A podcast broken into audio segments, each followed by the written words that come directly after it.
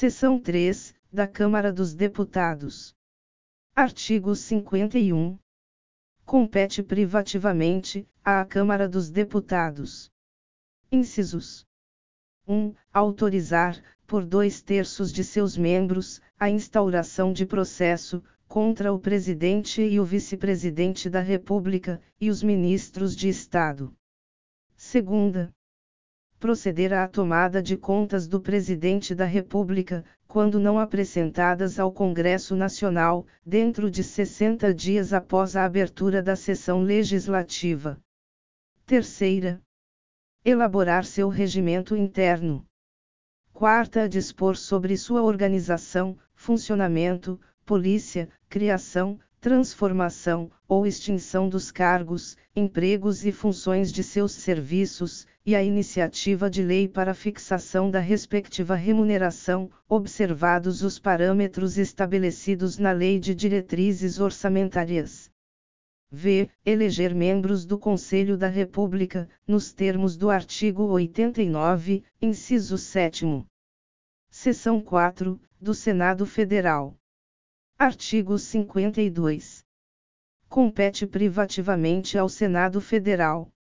Incisos 1. Processar e julgar o Presidente e o Vice-Presidente da República nos crimes de responsabilidade, bem como os ministros de Estado e os comandantes da Marinha, do Exército e da Aeronáutica, nos crimes da mesma natureza, conexos com aqueles. 2 processar e julgar, os ministros do Supremo Tribunal Federal, os membros do Conselho Nacional de Justiça, e do Conselho Nacional do Ministério Público, o Procurador-Geral da República, e o Advogado-Geral da União, nos crimes de responsabilidade. 3. Aprovar previamente, por voto secreto, após arguição pública, a escolha de magistrados, nos casos estabelecidos nesta Constituição.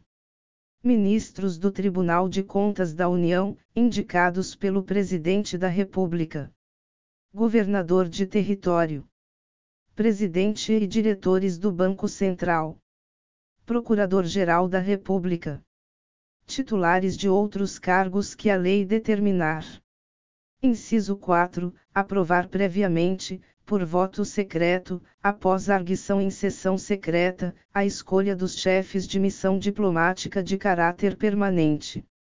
5. Autorizar operações externas de natureza financeira, de interesse da União, dos Estados, do Distrito Federal, dos territórios e dos municípios. 6. Fixar, por proposta do Presidente da República, limites globais para o montante da dívida consolidada da União, dos Estados, do Distrito Federal e dos municípios. Sétima, dispor sobre limites globais e condições para as operações de crédito externo e interno da União, dos Estados, do Distrito Federal e dos municípios, de suas autarquias, e demais entidades controladas pelo Poder Público Federal. Oitava, dispor sobre limites e condições, para a concessão de garantia da União, em operações de crédito, externo e interno. Nona, estabelecer limites globais, e condições para o montante da dívida mobiliária dos Estados, do Distrito Federal, e dos municípios. 10 suspender a execução, no todo ou em parte, de lei declarada inconstitucional, por decisão definitiva do Supremo Tribunal Federal. 11. Aprovar, por maioria absoluta e por voto secreto, a exoneração de ofício, do Procurador-Geral da República, antes do término de seu mandato.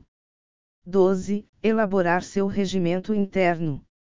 13. Dispor sobre sua organização, funcionamento, polícia, criação, transformação ou extinção dos cargos, empregos e funções de seus serviços, e a iniciativa de lei para fixação da respectiva remuneração, observados os parâmetros estabelecidos na Lei de Diretrizes Orçamentárias. 14. Eleger membros do Conselho da República, nos termos do artigo 89, inciso 7. 15. Avaliar periodicamente a funcionalidade do sistema tributário nacional, em sua estrutura e seus componentes, e o desempenho das administrações tributárias da União, dos Estados e do Distrito Federal, e dos municípios. Parágrafo único. Nos casos previstos nos incisos 1 e 2, funcionará como presidente, o do Supremo Tribunal Federal, limitando-se a condenação, que somente será proferida por dois terços dos votos do Senado Federal, à perda do cargo, com inabilitação, por oito anos, para o exercício de função pública, sem prejuízo das demais sanções judiciais cabíveis.